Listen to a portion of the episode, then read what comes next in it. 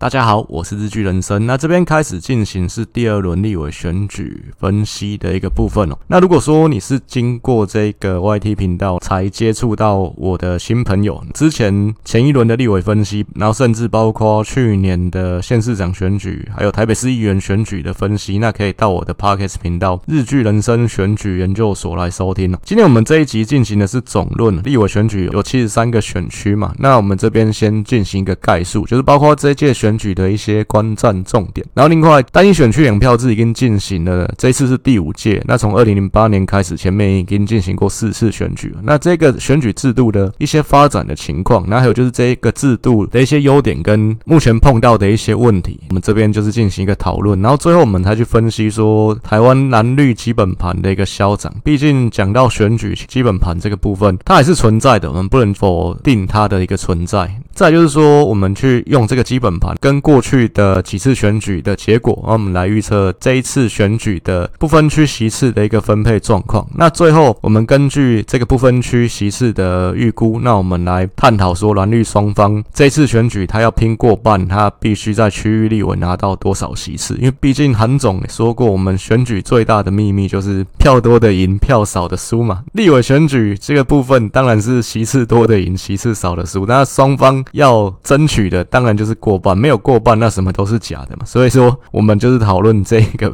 主题，就是怎么样才能过半。对，当然这个东西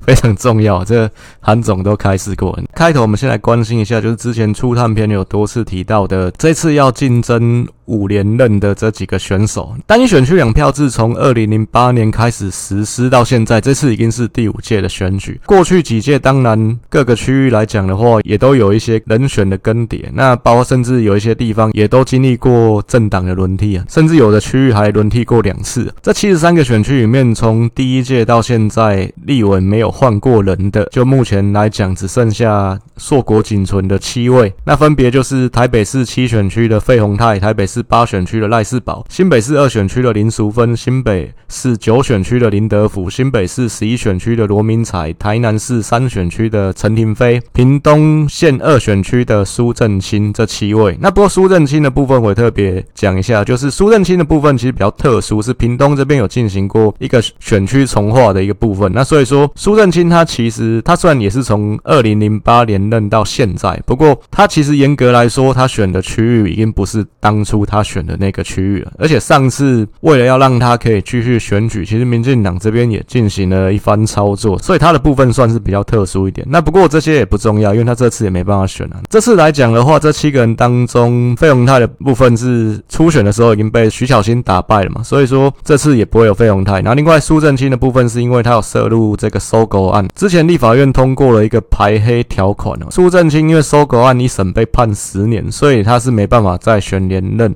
那讲到这个搜狗案，我也再补充一下，因为其实这个案子不是只有苏正清嘛，那包括苗栗海线的陈超敏，然后包括桃园六选区的赵振宇，他们两个其实这两个区域立委有涉入，但是他们一审判不到十年，所以说这部分他们还是可以继续选。所以就是说现在来讲的话，只剩下这五位是可以继续在擂台上接受挑战者的挑战，就是分别是赖世宝、林德福、罗明才这三个是国民党的，然后还有林淑芬跟。陈亭妃这两位是民进党，这五个人来讲的话，他们可以一直留在这个舞台上面，那也是要许多天时地利人和的因素加起来。那包括说，第一个他们要站在是一个他们所属的阵营比较强的选区，大家可以看到，像林德福是在永和嘛，那罗明才在新店，这两个都是超深蓝的选区啊。赖世宝在文山南中正，这也是超深蓝的选区。陈亭妃这个台南三选区是比较偏绿的选区嘛，那林淑芬这个区域可以说是整个北台。台湾最绿的一个选区，所以第一个条件是它要在一个己方所属阵营占优势的一个区域，然后再就是说你本身的条件要不强也不弱。那什么叫不强也不弱？因为你如果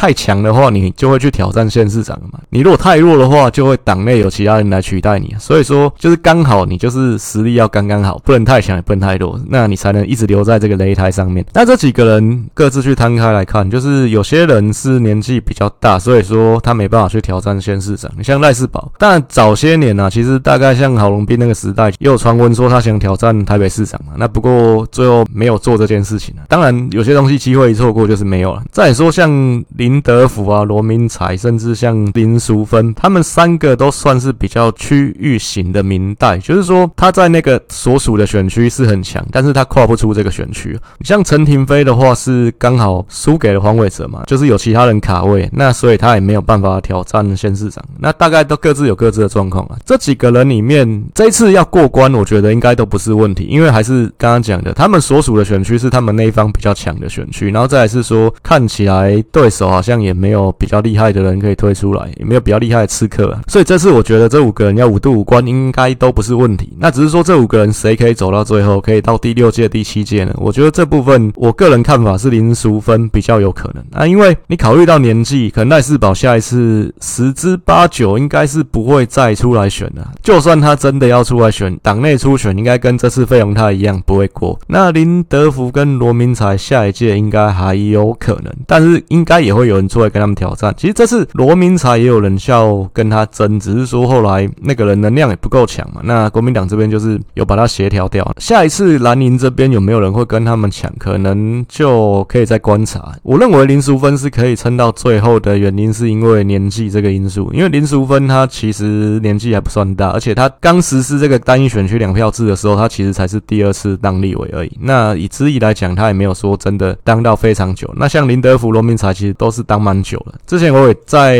Podcast 提到蛮多次，其实这个部分以现在来讲的话，台湾政治的氛围、新陈代谢的速度会越来越快。你在一个位置上太久，基本上选民也会觉得对你有一些厌倦感。那包括党内其实也会有其他后浪会想要取代你。所以我是觉得这几个人应该林淑芬可以走到最后。陈亭妃的部分是我比较看好他可以选台南市长，因为黄伟哲这一次也是届满嘛。那当然党内应该王定宇会跟他争。不过我觉得黄伟哲当的不好，其实选民会对陈亭妃有一定的亏欠感。但这是我个人主观的看法。所以我觉得在下一次民进党这边台南市长的初选，陈亭妃目前来看还是比较占优势。那可以说下一次他应该二零二六就会挑战市长成功了，所以应该下一次就不会有他。再我们看下一张投影片哦，就是刚刚讲到五度五关，那这边就是讲说这个善变的选区，就是在七十三个选区当中，金门是比较特殊的，因为他过去四届当选人都不一样，那其他七十二个选区没有这样的状况。当然这部分跟其实金门比较特殊的政治生态有关啊，因为你看金门县长的部分，金门跟马祖是因为占地的关系，所以他们一直到一九九三年，民国八十二年才开放民选。那过去来讲都是官派，甚至早期是军方在担任县长。他开放民选以来，只有前面两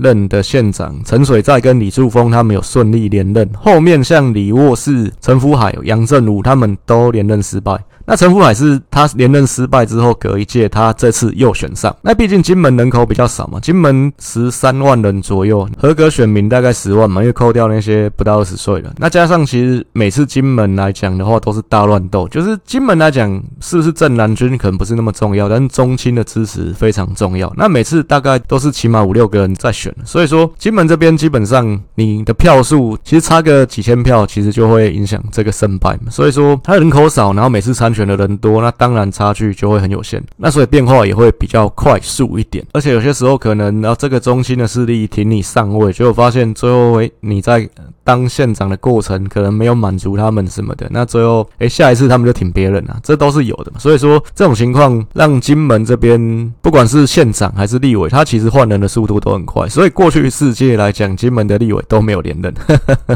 当然，我觉得现任的这个陈玉珍，他算是金门政治史上的一个奇葩了，就是说他是可以说金门政治史上声量最高的一个政治人物。那我是觉得他连任的机会应该不算低，所以就是说下一次应该就不会有这样的现实，就是他可以终结金门这个特殊的状况。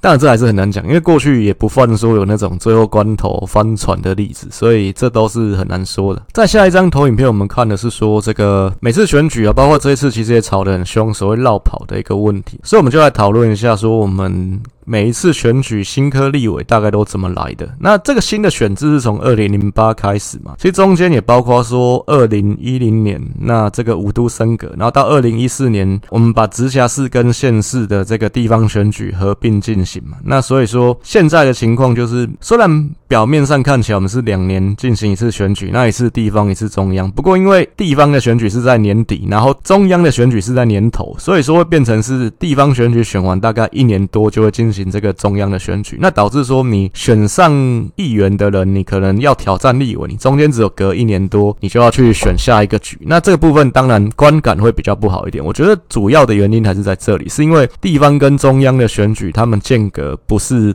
均等的不是都隔两年，所以说我们就来看说，因为这个制度从二零零八开始，那从二零一二之后新当选的人，他们大概是怎么样的一个来源？那当然有一些人他比较特殊，是因为他是回锅当选的，就是说像可能台中三选区杨琼晕，他二零一六输给洪慈庸嘛，那二零二零又赢回来，那当然这部分他二零二零我还是当他是新科立委，虽然他之前干过立委嘛。那还有像余天其实也是嘛，余天二零零八年当过，然后中间隔两届，二零二零又再当立委，那一样，二零二零这次也是当他是新科立委。我们这边来看一下，就是说从二零一二开始算，后面三届，二零一二、二零一六、二零二零这三次选举，总共产生了九十四位的新科立委。我们依他之前主要在政坛上的一个工作，我们大概分几类，是议员，然后还是说乡镇市长，或者说之前就干过立委。最后就是社会贤达的部分。社会贤达是为什么叫社会贤达？因为其他类不好分类的，就是社会贤达。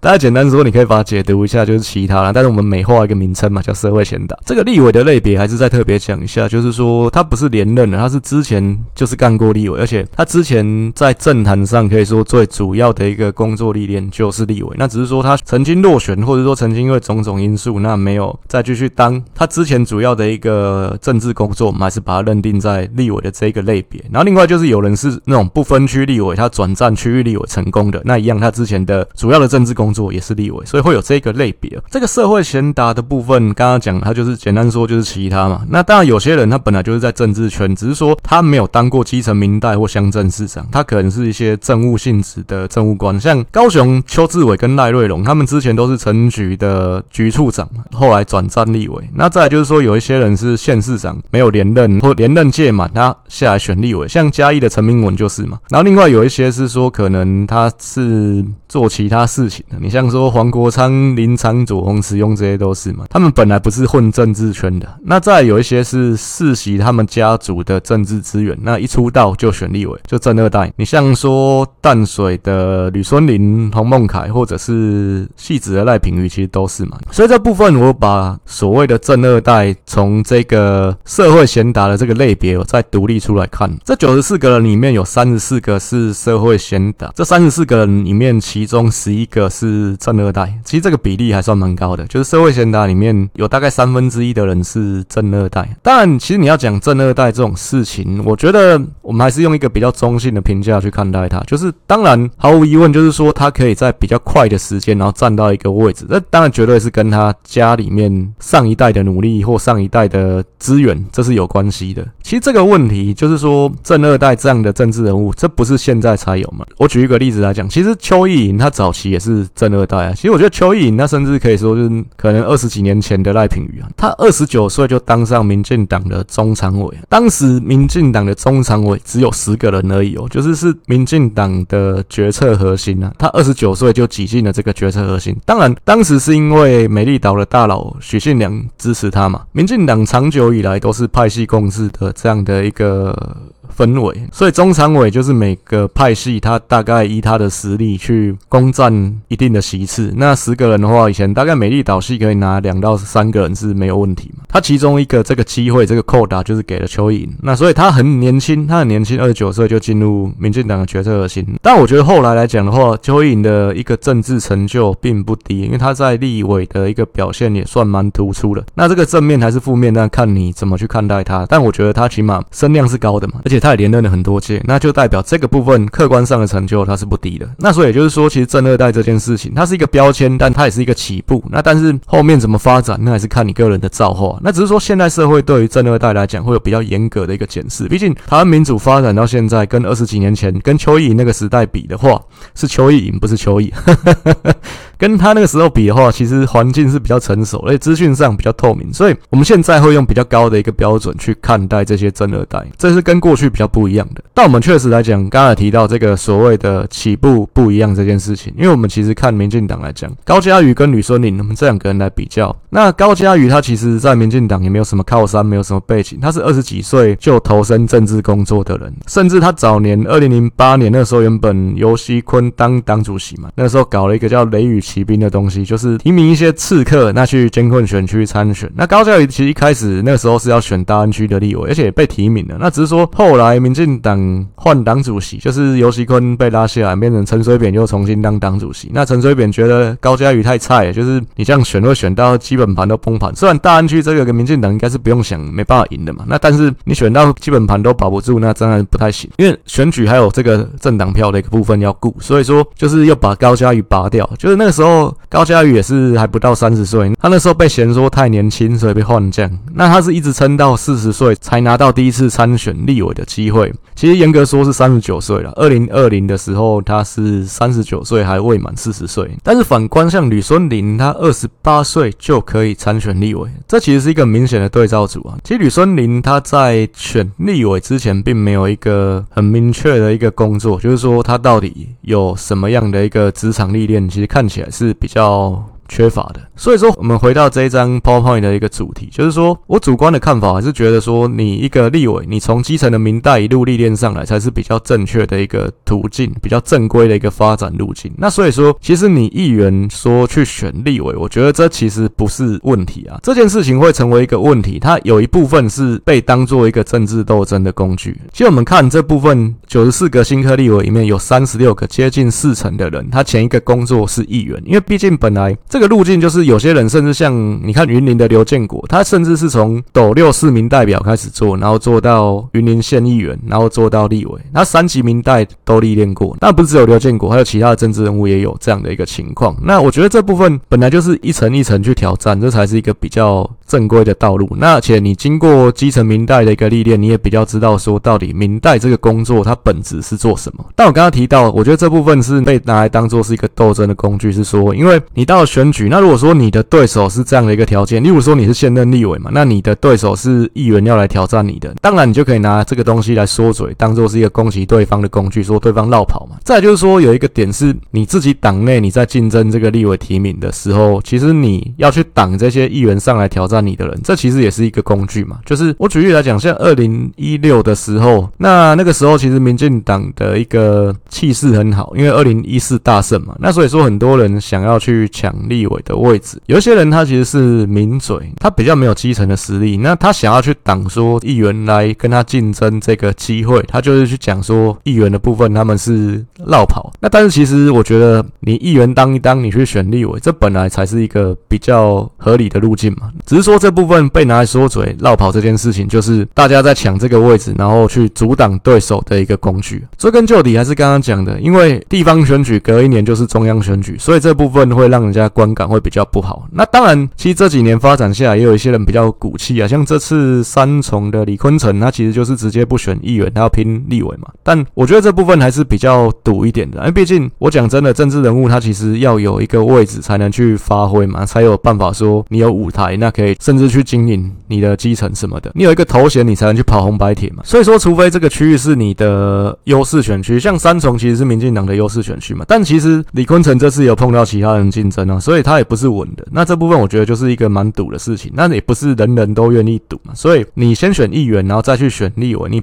先保有一个位置，你再去选其他的位置，这本来这是一个人之常情啊。那当然，我觉得只要不是说你这次才第一次选上，你就要去挑战立委，那我觉得这都不是一个问题。像上一届中正万华一个人叫徐立信，他就是刚第一次选上议员，他就想去挑战立委，那我觉得这就是问题，这是跟韩国瑜那是一样的状况。那这次的国民党王宏伟会比较。被拿出来讲，我觉得这也是因为他是刚选上，然后就去选这补选，他而且甚至是这补选进行的时间比较早，他等于是议员还没就职，他就去参选立委了，然后他就职没多久就马上跑去当立委，这当然是比较值得非议的一件事情啊。那不然我觉得你说这一届你当个一年多，那你去选立委，选上立委。离开，我觉得这其实比较不怎么样。王宏伟那个部分重点还是说，他这一任都还没当到，他就跑去当立委了。那当然，王宏伟这个部分他自己拿出来讲，当乌贼战在打，就说：“哎，那民进党你们谁也是这样。”但是我觉得这部分情况还是不太一样啊，所以这部分还是需要去明辨一下。所以我们看到我这边整理的表，九十四个新科立委里面有三十六个是之前当过议员的，然后七个是之前当过乡镇市长，那十七个是。之前曾经是立委，那社会贤达有三十四位，这三十四位社会贤达里面有十一位是正二代这样的一个背景。那我们再来看一下六都的一个部分，其实像台北市的部分就更明显了，十个新科立委里面有六个。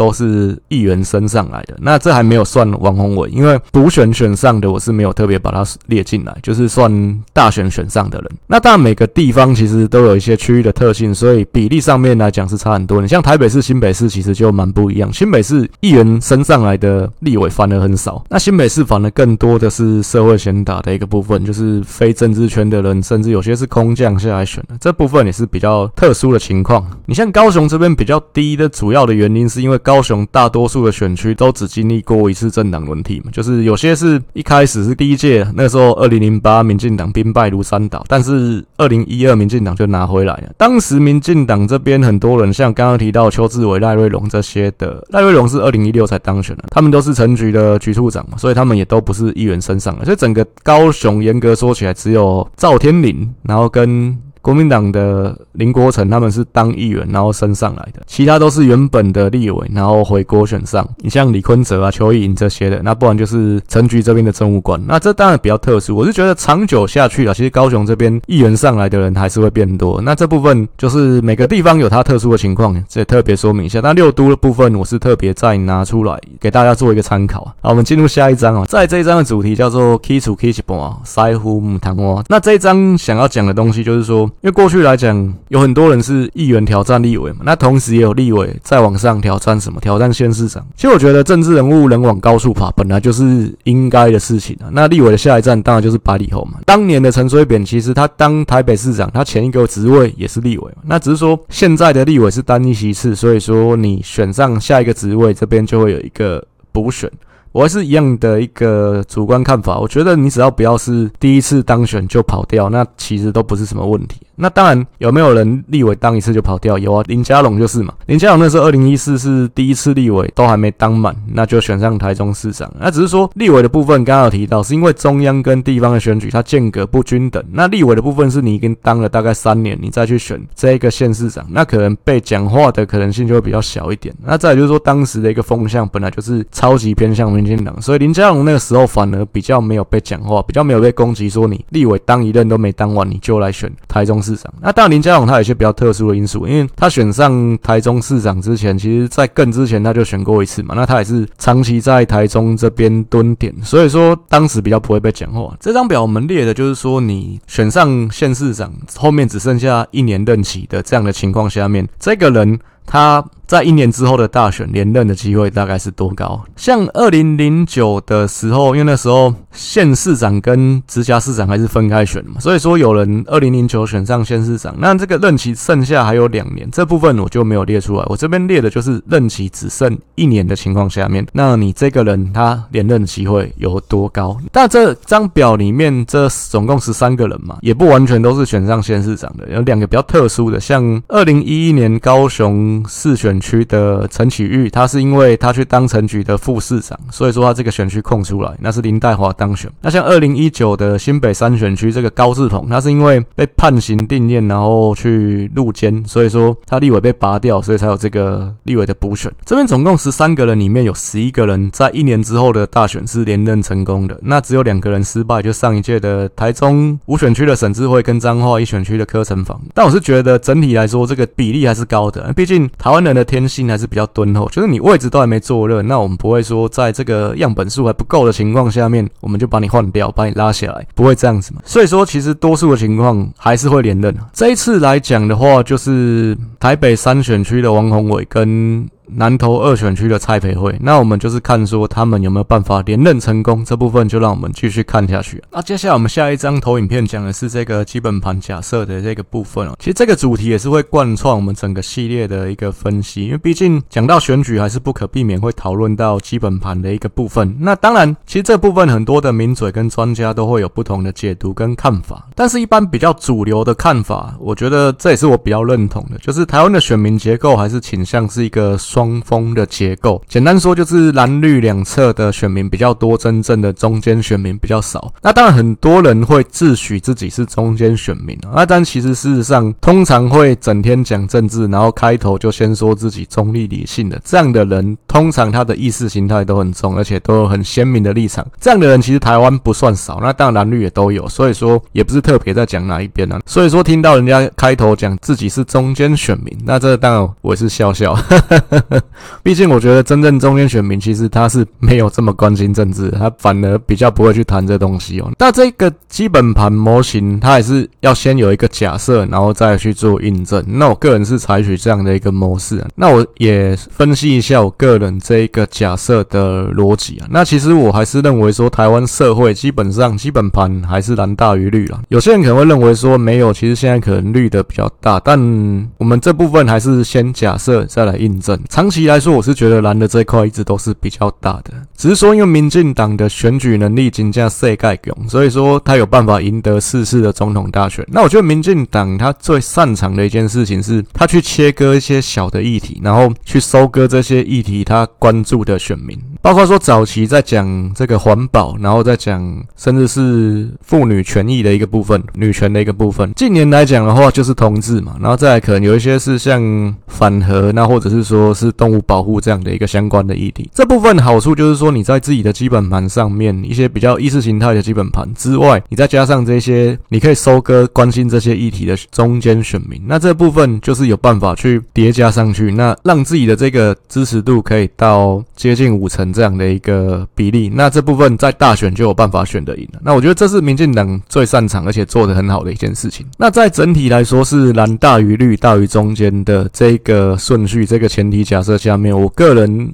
我做的设定就是蓝的，我预设它是四十五趴；绿的，我预设它是三十五趴。那中间选民，我预设它是二十趴。那这部分我们再用总统大选的结果来印证。那为什么只看总统大选？因为你像地方型的选举，其实县市长这些的，他人的一个部分，候选人的一个部分，其实它有一定的影响。那我觉得这部分你要去看蓝绿，还是要去看总统大选？就是这部分是有关于甚至是国家走向这样的一个议题。当然，这部分对于蓝绿来讲的话，它才是一个比较直接的一个。反应，所以我们只考虑总统大选的一个部分，原因在这里。这部分为什么我是把二零一四当做一个分水岭去看之前跟之后？因为台湾社会其实在二零一三年，因为太阳花学运的关系，有一波值的变化，所以说基本盘有一定程度的一个波动。那反映在二零一六、二零二零的大选，其实我们用前面这个蓝的四十五趴，绿的三十五趴，中间选民二十趴这个模型，它已经没办法套用在后面两次的大选上面。不然你怎么看蓝的都是选到破盘的？所以后面基本盘假设我也做了一些调整。那我是觉得所谓的基本盘，它其实是动态的，它每一天每一天都在做变化。那只是说它这个变化的速度不会太快，不会说有一件事情然后就发生一个翻天覆地的一个变化，那这是不太可能的。这东西就跟河川在改道，它也不会是一天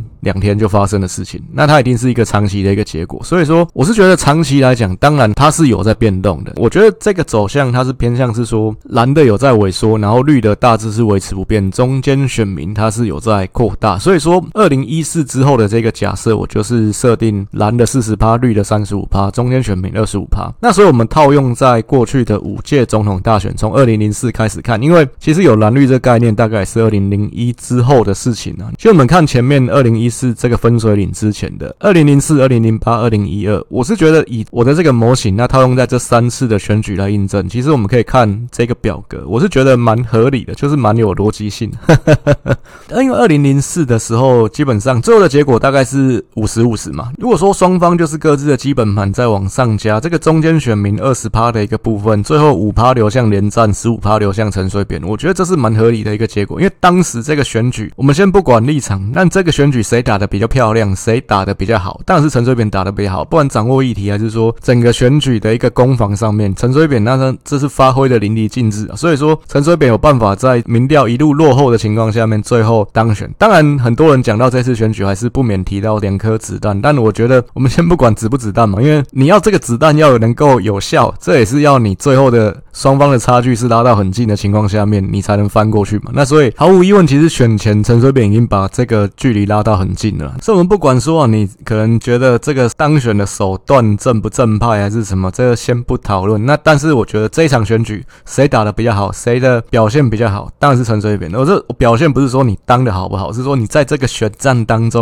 你打的好不好，那是陈水扁嘛。所以我觉得这一个中间选民的流向是蛮合理的一个情况。那当然，二零零八的情况我们去看，因为民进党当时做到有点天怒人怨嘛，所以最后中间选票的一个流向比较多是流向了马英九。那如果说二十趴这个中间选民来看的话，看最后的一个得票比例，因为当时是马英九五十八，然后谢长廷四十二嘛，因为当时是一对一的选举，所以说是十三趴的中间选民流向马英九，七趴流向谢长廷。我觉得这个分配也是合理的，因为当时比较多人确实是是比较喜欢马英九。那我们再去看二零一二的情况，二零一二其实那一次是马英九连任嘛，那当然当时我觉得蔡英文选三次总统，其实第一次的主轴是设定最好的一次，他的主轴设定叫公平正义，因为当时政府也签了这个所谓 E 法但是发现 E 法这件事情没有办法让所有人都赚到钱，让所有人都过得更好，感觉是没有的。所以说这公平正义讲的是说让市井小民他们觉得诶、这件事情有打到他们心坎里。当然这部分我觉得当时的这个中间选票的一个流向，以结果看起来马英九是五十二趴嘛，蔡英文四十六趴，那有另外一点是宋楚瑜嘛，那当然宋楚瑜这部分比较偏向还是中间选票的一个部分，宋楚瑜大概是两到三趴嘛，但比较主要的中间选民的这一块的一个竞逐方面，我是觉得蔡英文还是拿到比较多，因为他打的这一块是比较打到选民心坎里的。那剩下的部分，当然基本盘有一些差距，那这部分马英九他其实也没有说守的不好，他其实守的还是蛮不错，只是说整体来说比较多一点点中间选票还是在蔡英文这边，所以最后的结果大概就是五十二比四十六，马英九还是赢了。用这三次的结果去看这个基本盘的假设，我认为这个模型是合理的。当然有一些部分，那还是会有一些些微的误差，但我觉得整体套用上去，它其实是合理的。那我觉得这部分就是可以用这样的一个模型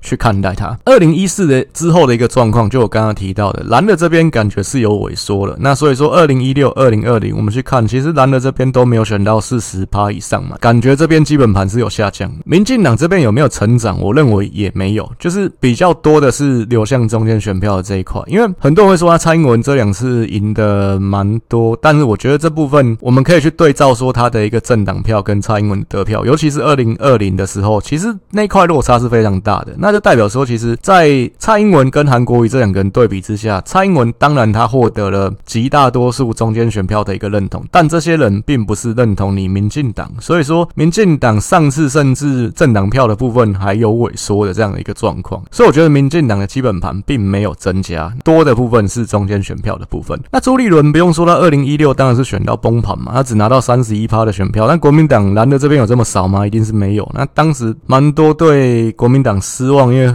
包括还有换柱什么方面的一些事情，那这些人他们投给宋楚瑜，或甚至不出来投票，这其实都还蛮多的。宋楚瑜那次拿了一百多万票，那当然这部分有蛮大一部分也是国民党这边的选票流出来的。我们可以看到蔡英文他当然票数的部分是有比较大的一个变化，那主要是投票率不同，但是整体来说他得票率，二零一六是五十六趴，二零二零是五十七趴，其实他也没有说真的多到非常超过六成，这个很压倒性这样，其实也没有。那代表说其实这个基本盘的将。固性还是存在，它大概还是原本的三十五趴基本盘，再加上中间选票，大概有拿到二十趴的一个部分，五十五趴左右，这我觉得是一个极限的。我们去看韩国瑜二零二零的一个部分，也是一样，他上次拿到三十九趴嘛，那这部分，所以我会把。蓝的这边设定在四十趴，也是主要参考韩国瑜这样的一个得票。就我觉得韩国瑜上次他拿的那一块，大概就是蓝的铁票。那目前来看的话，是蓝的大概还有四十趴左右的一个水准。所以说后面二零一四，包括到现在这个基本盘的一个模型，我设定就是蓝的四十趴，绿的三十五趴，中间选票二十五趴。那你说绿的这几年有没有萎缩？我觉得其实也是有。那只是说这个部分还要看这次选举的结果，我们再来看它。因为我刚刚提到，就是基本盘的部分，我认为还。是看总统大选比较准，我不会去用地方选举的结果去调整这个基本盘。所以说，我们用二零二零的结果去更新各个区域最新的一个基本盘。那我的计算，我会用韩国瑜的得票乘以九十五趴左右去推估蓝的在各个选区的基本盘。那民进党这边，我会用蔡英文的得票乘以六十趴，这样去推估民进党这边的基本盘。那大概这个结果，那也是一个比较近似实际状况的一个结果。那我不敢说百分之百准确，但轮廓上面。我觉得是贴近事实的。在基本盘讲完之后，我们下一个部分，分就是来讲说这七十三个选区的分类的一个部分呢、啊。这七十三个选区里面有二十三个选区现任立委是蓝的，也只有二十三个选区，然后其他五十个选区都是民进党。有一些比较特殊，像赵振宇他是无党，但他连续两届都是民进党这边官方支持的人选。另外就是他选完，他有加入民进党团的运作。那像林长佐他是无党，他也没有加入民进党团，但是我觉得在重大议题方面，他还是跟民进党保持同调嘛，所以他还是算绿的，而且他其实也是绿的这边支持当选的。那像苏震清，其实我还是把他算在绿营啊，所以这部分大概就是二十三个蓝的，五十个绿的。其实我觉得以现在的政治氛围来讲的话，立委候选人他本身的条件是很重要的，所以说我觉得双方基本盘差距大概在十趴以内的选区，其实都有翻盘的可能性。他没有说哪一边是稳赢的这件事情。七十三个选区，我们把它分成几个类别。如果说蓝绿双方的基本盘差距在五趴之内的，我们就把它认定是五五坡的一个选区。我们可以看到，总共有二十七个选区是五五坡的一个选区哦。那再来就是浅蓝浅绿的部分。那浅蓝浅绿，我的认定就是双方基本盘差距在五到十趴左右的，我们这部分就是认定它是浅蓝浅绿的一个部分。那但是我觉得以现在的社会氛围啊，其实双方差距在十趴之内的都是有可能翻船的。所以说浅蓝浅绿，我觉得也不是说蓝的或绿的一定赢的地方。我觉得这部分一样是双方这次会激烈竞争的区域。那浅蓝的部分总共有九个区哦，那浅绿的部分总共有八个区，所以这部分总共这五五坡跟浅蓝浅绿大概有四十四个选区，这是这一次双方会非常激烈竞争的区域。那也有关说哪一边可以过半。那再来就是双方差距在十趴到二十趴之间的这部分，我们就认定它是深蓝深绿的区域。深蓝的区域总共有十个，那深绿的区域总共有。九个这些区域来讲的话，是双方有比较明显的差距嘛？可以说啊，这些区域原则上，如果说没有分裂，还是说什么候选人突然出了什么大包，大概基本上是稳拿的区域，就是所谓的铁点。再来就是双方差距超过二十趴以上，那就不用说，那是更铁了。这部分就是认定它是超深蓝跟超深绿的区域。超深蓝的区域有九个，超深绿的只有一个。全台湾最绿的选区就是以前黄伟哲的选区台南二选区啊，真的是绿到出汁被。谢龙介说绿到出资的一个选区，但深蓝的选区更多啊。不过这边比较特殊的是花莲跟台东，我也特别提出来讲，因为我刚刚讲的这个基本盘，它是用总统选举的一个结果去做推估的。但是花莲、台东总统选举跟立委选举有一个蛮大的差别，就是在于说他们原住民人口的一个部分。因为花莲有四分之一的原住民人口，台东有三分之一的原住民人口，原住民他们立委是另外投的嘛，所以说这个部分在算基本盘的时候，就是会跟立委的部分会有一些差距，所以。说像花莲、台东，其实民进党在立委也都有赢过，但虽然他们是超深蓝的区域，这个部分，那当然在看基本盘，我是认定它是超深蓝的区域，但是立委的部分，可以说尤其是台东啊，其实国民党并不能算是稳赢的。我们看这一张表，有一个比较特殊的地方，我们可以去看我这边标注的颜色，那就是目前现任者的所属的阵营嘛。那我们去看所谓深蓝的区域，国民党领先民进党十趴以上的区域，其实有一些甚至现任立委还是民进党，像新北的八选区。那跟基隆这两个区域，其实以基本盘来看是深蓝的区域，但是现任立委，尤其连续两届都是民进党拿去。不过这一次来讲的话，民进党基隆的蔡适应跟新北八选区综合的江永昌，他们就是直接说他们不参选连任了。当然，他们这部分应该也是评估过，就是说这个区域他们所属的区域还是基本盘是深蓝的区域。那这一次以风向来讲的话，也不是这么有利民进党，可以说出来九死一生啊。所以说他们也是不参选连任。我觉得这多少跟这方面也有关系。那这次其实有蛮高的可能，国民党是可以把这两个区域顺利拿回去的。但还是回到刚刚讲的，我觉得这次激战的区域还是锁定在五五波的区域跟这个双方差距在十趴之内的区域，总共有四十四个选区哦。那接下来我们推估一下这个不分区的一个部分。我们不分区的一个玩法是，总共有三十四席的不分区立委嘛。那当然我们会去先扣掉，就是有关于这个小党的部分，就是你得票率未满五趴的小党，我们会先被扣掉。所以说，我们再去用那个。最后有过五趴门槛的这些政党的得票，当做是一百趴的分母，然后去分配这个席次。过去世界来讲，这个未满五趴的小党，其实他们得票数是不太固定的。那但平均来看，大概是十二趴啦。但是我觉得，像二零一六、二零二零的一个社会氛围是比较有利小党的。那小党也是像雨后春笋般。一个一个冒出来，所以小党的得票是有比较多一点。那我觉得这一块来讲，这一届会萎缩，所以我觉得这一块的部分，我是用十趴左右去估这一届。我是认为比较多数的中间选票其实是会流向民众党这边的，所以这届有一个重点还是在观察说时代力量有没有办法过五趴这件事情。那我是认为时代力量这次应该没有办法过五趴，关键还是在于黄国昌他愿不愿意为时代力量而战。如果说黄国昌愿意进入时代力量的部分区，他可以排在时代力量的前两名的话，那我觉得时代力量应该有办法过五趴。其实过五趴，你大概能拿到的席次就是两席。但是以现在的氛围来看，我觉得黄国昌应该是不会为时代力量而战了，他不太可能去列名时代力量的部分区。那我觉得时代力量这一次应该就没有办法过五趴，就没有办法分到席次，这一块还是会流向是民众党这里。而且甚至你去看黄国昌最近的一些网络上的发言，那其实还是比较偏向是跟柯文哲合作的可能性比较高一点。那只是说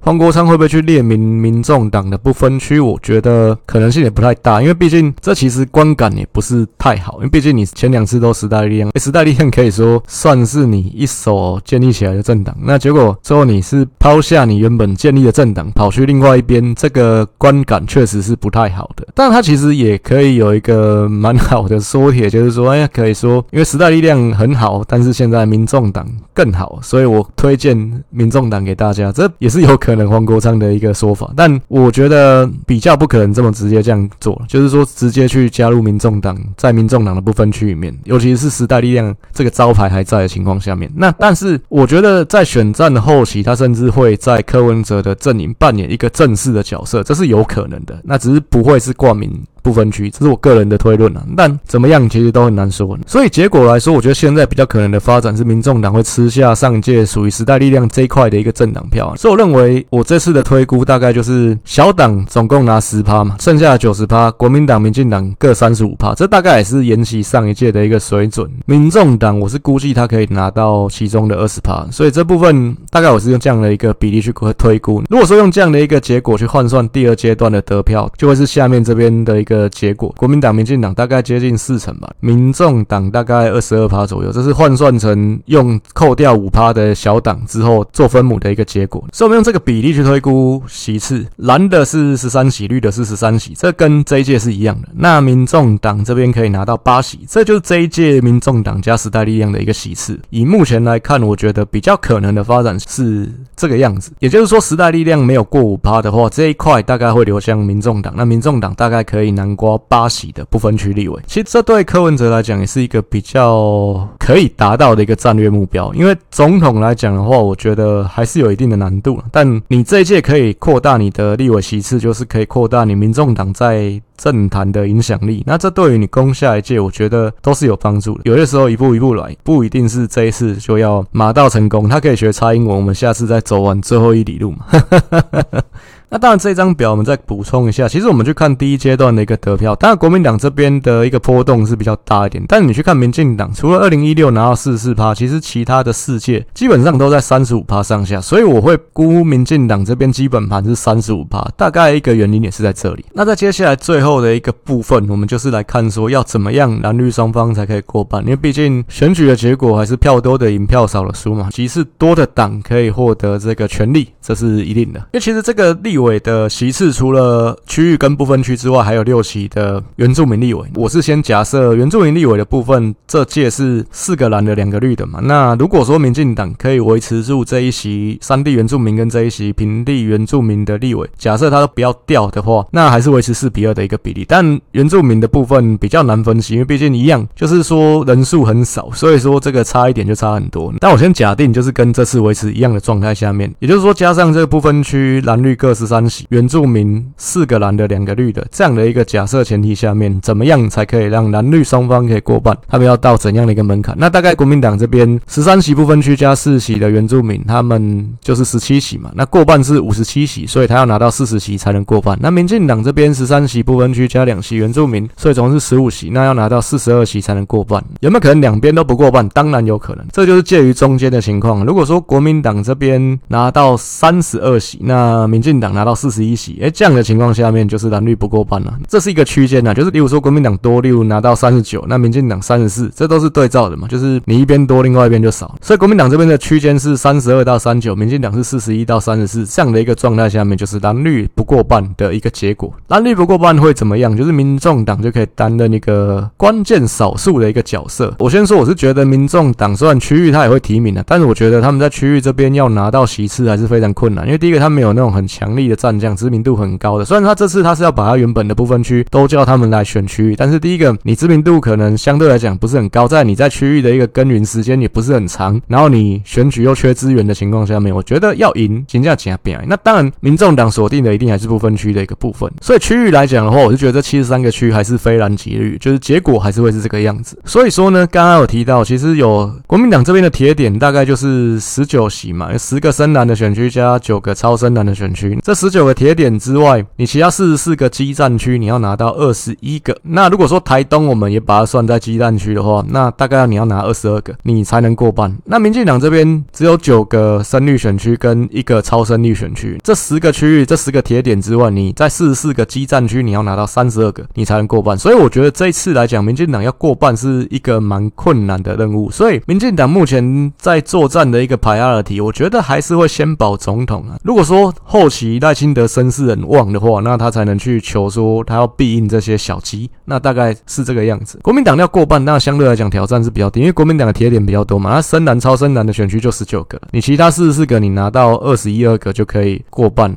那这个难度当然是比较低的，不过他的一个问题在于说侯友谊他现在的声势太弱，那当然母鸡太弱，小鸡就会受到影响嘛。所以说，其实对柯文哲来讲，他的一个最理想状态是蓝绿不过半，他扮演这个关键少数，这是有可能实现的。所以其实站在柯文哲的立场，他不会希望国民党立委选的太好，这其实是很现实的问题。因为假设啦，就是说今天赖清德选上，但是立委这边是国民党过半的话，那其实柯文哲的角色一样是无足轻重，是。可有可无的，因为国民党自己就过半了，我跟你合作干什么？那我干嘛分一些东西给你？这是不可能的事情嘛。那在民进党，假设他是在国会是少数执政，但他加了你民众党一样不能过半，那一样啊，我释出甜头给你干什么？所以柯文哲他要在政坛有喊价的空间，他最好的结果就是蓝绿不过半。这个时候就是要看说啊，民进党要过来拉拢他组联合政府，还是说国民党跟他一起组在野联盟，一起去对抗民进党？但其实我觉得目前来讲，最有可能发展下去的一个结果是赖清德会当选总统，但是国会的部分是蓝绿不过半。